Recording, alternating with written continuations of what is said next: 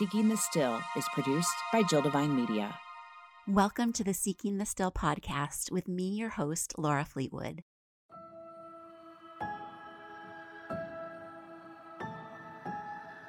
In this safe space, we come together to seek the still amid chaotic lives, to get honest about what overwhelms us, to become connected to one another and to the divine, to step into who we were created to be. Always real, never perfect, and forever on your side. Welcome to season two of Seeking the Still. In this season, I am talking to different people in my life who walked with me through uh, a really hard time when I struggled with an anxiety disorder. And today, the conversation continues with my mother, Mary Harm. And this is the, the total truth zone. So be open and honest. You don't have to hold anything back or worry about hurting my feelings. The reason we're having these conversations is so that other people who might be in a similar situation can gain some wisdom and some hope about their own um, their own situation, the own their own hard things that they're going through. So let's kick it off by going back to 2014 in the previous episode with dad, he talked about how you guys came to our house for the auction that I was chairing. And that was kind of the first time you realized that something was wrong because you were here and you saw me kind of frozen and not able to uh, fulfill my duties with that. And that was kind of the first time that that I broke. Do you remember that time? And what do you remember feeling and thinking? I'm not sure if it was, uh, it might have been before that, that I remember one time at your house that you were on the floor exercising, and I was totally shocked at how much weight you had lost because I hadn't seen you for a while. And uh, that might have been before because you were pretty thin at you know at that auction. But um, yeah, at the auction, you just basically sat there. You did get up and speak. I was really surprised at that. But other than that, um, just the look on your face was like you were a, a little, little lost child, you know. And I, I remember all of the effort that went in beforehand, um, planning everything, laying everything out. Uh, it was just a real a shock of an evening to see where you were, you know, at, at that time. Yeah, it's interesting because I was 37 years old, you know, so I was more than an adult. And yet here you come. And like you said, uh, that it was interesting description that my face looked like a lost little child. And in a lot of ways, like that's what I remember feeling is that here I was 37, and yet I felt like okay, I need to call my mommy and daddy to help me because I couldn't take care of myself or take care of my my family and yeah it, that must have been a shock it was a shock to me so i can't imagine from your perspective i think didn't i even go out and and buy you two dresses to, that you chose from to wear because you did yeah you didn't didn't have any ambition or motivation to even think about yeah. it. Yeah, I do remember you bringing two dresses in. Yeah. Well, because I had lost so much weight that I couldn't fit in any of my my dresses, and that you know that can be a, a really big warning sign for people that either losing a lot of weight suddenly or gaining a lot of weight suddenly can be something to be aware of, you know, in someone that you love. Just uh, following up with them to see what's going on. So it was probably a few months later that you came to stay with us because you were still teaching at the time. So you finished out the school year. And then for the summer, you pretty much came for the entire summer, if I recall. And I remember that you were here um, when I went to the mental health hospital to get evaluated because I remember that I wasn't sleeping. And I remember one night, it was the middle of the night. And of course, I was panicked in my bed and upset. And I remember you coming into my, my bed and just laying with me. Do you remember that? I do remember. And, you know, um, I wrote something that many times I wanted to throw away because I just didn't want to remember all the all the uh, anxiety that I had too. But um, I kept it, and uh, it was something that I wanted to speak to the doctor about, but I never did. And so I have that here in front of me. Maybe I was meant to to save this to to help some others to give them a feeling. Uh, anyway, this is this is how it starts. I've been staying with Laura's family for almost nine weeks. My husband came too when her husband had to go out of the country on business. I came initially when I received a text. And the text said, Mom, I need you. I want to give up. I'm so scared. Just Sunday morning, Laura told me and my husband that she had very dark thoughts. She didn't want to get out of bed. My husband and I encouraged her to go on a walk with me. She increased her medication to 200 milligrams for two nights now. She hasn't slept well either night, but the stomach pain is gone. Yesterday, she said that her thoughts are very slow. Last night, I slept with her since 1.30 when she was lying awake. Her husband will be back Friday. I need to get home. School starts soon. I teach, and I don't live close enough to commute. I need to know what to do or say if the above things happen again. I try to get her to look at the positives, but she seems to focus on the negatives. She had a panic attack at a movie on Saturday. I really feel that when she's working, at least she could focus on herself, could not focus on herself as much. She thinks, she says that thinking about going back to work makes her feel sick. Several times she's mentioned that maybe she just needs to live in a hospital for the rest of her life. When might temporary admittance be something to consider? I love her, but I don't have answers and I want her to get back to being herself. I have had a couple of meltdowns myself. That was my letter that I, I thought I should share with the doctor, but um, I just didn't, you know, I, I drove you to a lot of doctor appointments, and one of them I went in. Uh, most of them I couldn't, and so I just sat in the car and and I would pray. Yeah, I know. I remember that you were you were just you were always there. And you know, I think we all want to know the right thing to say, but it's not really about the words. It's about presence and just the fact that you were there and um, just means the most to me. And I know it was hard for you. I know that seeing me in that state caused a lot of anxiety for you too.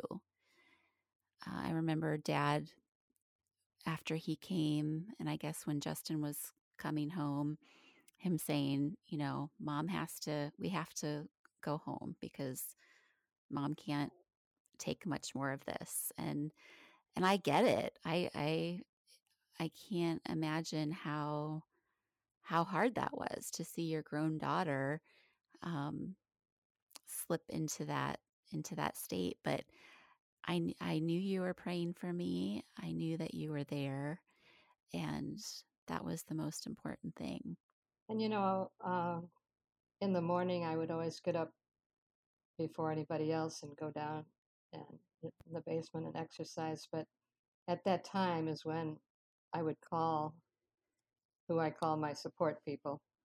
Uh, some family members that had similar experiences. Uh, you know, I, I would call dad and uh, just to kind of give me, uh, make me feel more capable for for handling whatever might come the next day. So I, I think that uh, it's very important that people find some support people, uh, prayer warriors uh, that will be praying along with you because support people need help too.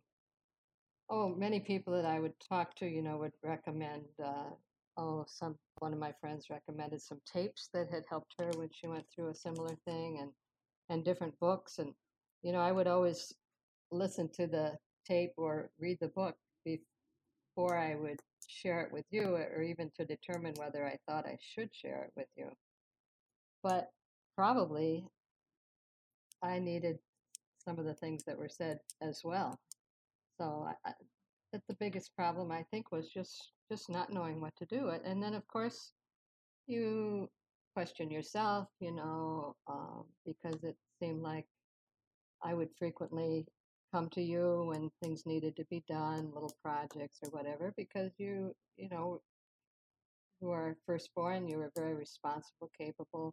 Um, and then I would say, well, oh, probably just ask too much of her, you know, put too much pressure on her.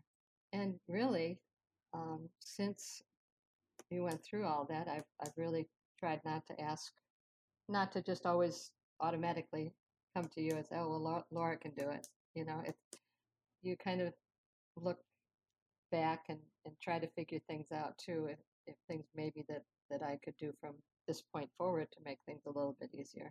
And then not knowing, you know, how to, you know, what to, how to be of help to the girls um, mm-hmm. or to Justin. I, I remember I wrote an email to to your pastor and uh, told him that I thought that he should talk to Justin. You know, that Justin needed needed somebody to talk to uh, about the whole situation. I, I don't know. I, I think he told me that he would, you know, but I, I, I don't think Justin ever said anything to me about it. He probably didn't even know. I probably told the pastor that, you know, just to, just a suggestion from me, but didn't have to mention to Justin that I was the one that had contacted him. But you know, you, so you uh, have concerns about everybody involved, you know. Yeah. Um, but you know, God, I knew that God was in control, and uh, I guess the thing to say to parents who are going through this now is uh, things will get better. You know, it it's very very scary at the time, but you know, things things like this, what you're doing to to just kind of help people know that uh, you can get through it. You know, it, it at the time it's it seems very overwhelming. Yeah, you can't you can't even imagine how it will get better, but it's important to know that it, that it will. And you just have to take things one day at a time. It's really important what you said about support people needing support people. Mm-hmm. Um, because when everything is falling on your shoulders as the one kind of carrying carrying the family through um, that's it's too much to to take on yourself. So i'm really glad that you did that that you were talking to people and just making sure that you were taking care of yourself at that time too. It was rough. It was rough but i'm so thankful for your for your help. I remember um so when i had audrey my first daughter you had come to stay with me for a while, for a few days or something. And I remember the the same feeling when you left and I was left with this little baby on my own and I just cried cuz I was like, "Oh my gosh, you know, my mom's not here now I have to do this all on my own." I remember that it was almost the same feeling when you and dad left to cuz you had to go back to teaching after that summer and just the same you know same feeling of, oh my gosh, my mom is leaving and now I have to do this on my own. But there comes a point where you have, you know, I had to do that. I had to to figure out how to how to get back to life. Um, but you know, we always, no matter how grown up we are, we always need our moms. it was hard leaving. I, you know, I, I felt really bad leaving, but uh, Justin has has been wonderful. So yes, things, you know, and you've had a lot of support people too. What what makes me feel good now is that you have built a team, and so if you start having some of these same feelings, um, you let your team know, and and so I'm on the team. You know, I I feel like more. Um, I'm one of many now. You know. Mm-hmm. So that's that's really a good feeling too. To know there are others also uh, behind you and, there for you. Yeah, and I I just want to say something um, to anyone who's listening. You know, perhaps you don't have um, a mother and a father in your life, you know, who you can turn to. Um, I recognize that, you know, that I, I was very fortunate to be able to rely on them and that they could come and, and stay with us. And if you don't have that same help in your life, I just want to encourage you to keep reaching out and keep asking other people in your life because there is help available. So if you don't have a close family member, you know, talk to a friend, talk to your church, talk to your pastor, reach out to different um, community organizations to get the help that you need uh, because it is something that it, you just can't do it can't do it on your own. So, mom, what would you, how would you like to end this interview? Um, what's the biggest lesson that you have learned through this journey? Well, that life happens. You know, you just, uh, whatever happens, you just have to face it and reach out to others. But uh, most of all, put your life and your child's lives in God's hands because He, I would say, is probably uh, my biggest support. Um, just knowing even when I'm not with you that, that He is, you know, and and with your girls and with with Justin that uh, God is is peace, God is hope, God is love, and uh, He's He's there He's there with us in the in the midst of all of our struggles, and we we will all have mm-hmm. struggles. Yes, and you always reminded me of that. You were uh, constantly pointing me to God during that time, and still today. So, thank you for that. Um, I want to just remind the listeners about this season's podcast sponsor, Cindy Jenks, an ambassador with Q Sciences. And uh, I shared a little bit about the latest product from Q Sciences that I've been taking, and that is the Fuse, which is the um, hemp and CBD oil.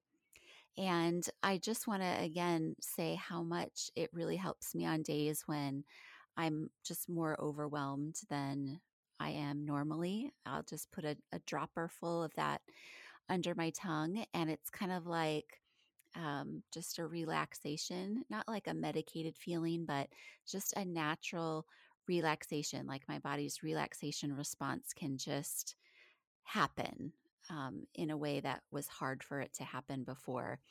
So I'd encourage you to go to myqwellness.com and check out that product. It is um, just a great thing to have in the refrigerator kind of as needed, a natural way to help your body relax when you're under a time of stress. And um, you can always contact Cindy at cindy at myqwellness.com and she can answer all your questions that you have about it as well. But it's just been a really helpful tool for me to have in my toolbox as I continue to to figure out how to seek the still in the chaos of this life.